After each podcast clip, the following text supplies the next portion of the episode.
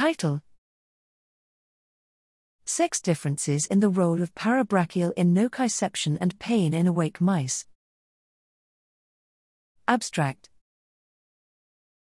The parabrachial nuclear complex is a nexus for aversion and for the sensory and affective components of pain perception.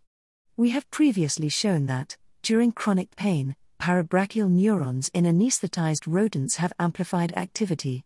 We report a method to record from parabrachial neurons of behaving, head restrained mice, while applying reproducible noxious stimuli. We find that both spontaneous and evoked activity are considerably higher in awake animals. We show that these neurons can be rapidly conditioned to respond to innocuous stimuli, after pairing these with nociceptive stimuli. In both males and females with neuropathic or inflammatory pain, responses of parabrachial neurons remain amplified for at least six weeks, in parallel with increased pain metrics. Fiber photometry of calcium responses from CGRP expressing parabrachial neurons in male mice demonstrate that they respond to nociceptive stimuli, and that their responses are amplified in inflammatory pain.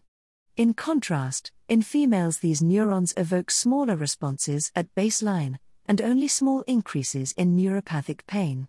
This sex difference may relate to our finding that, in females, a small percentage of neurons expresses CGRP.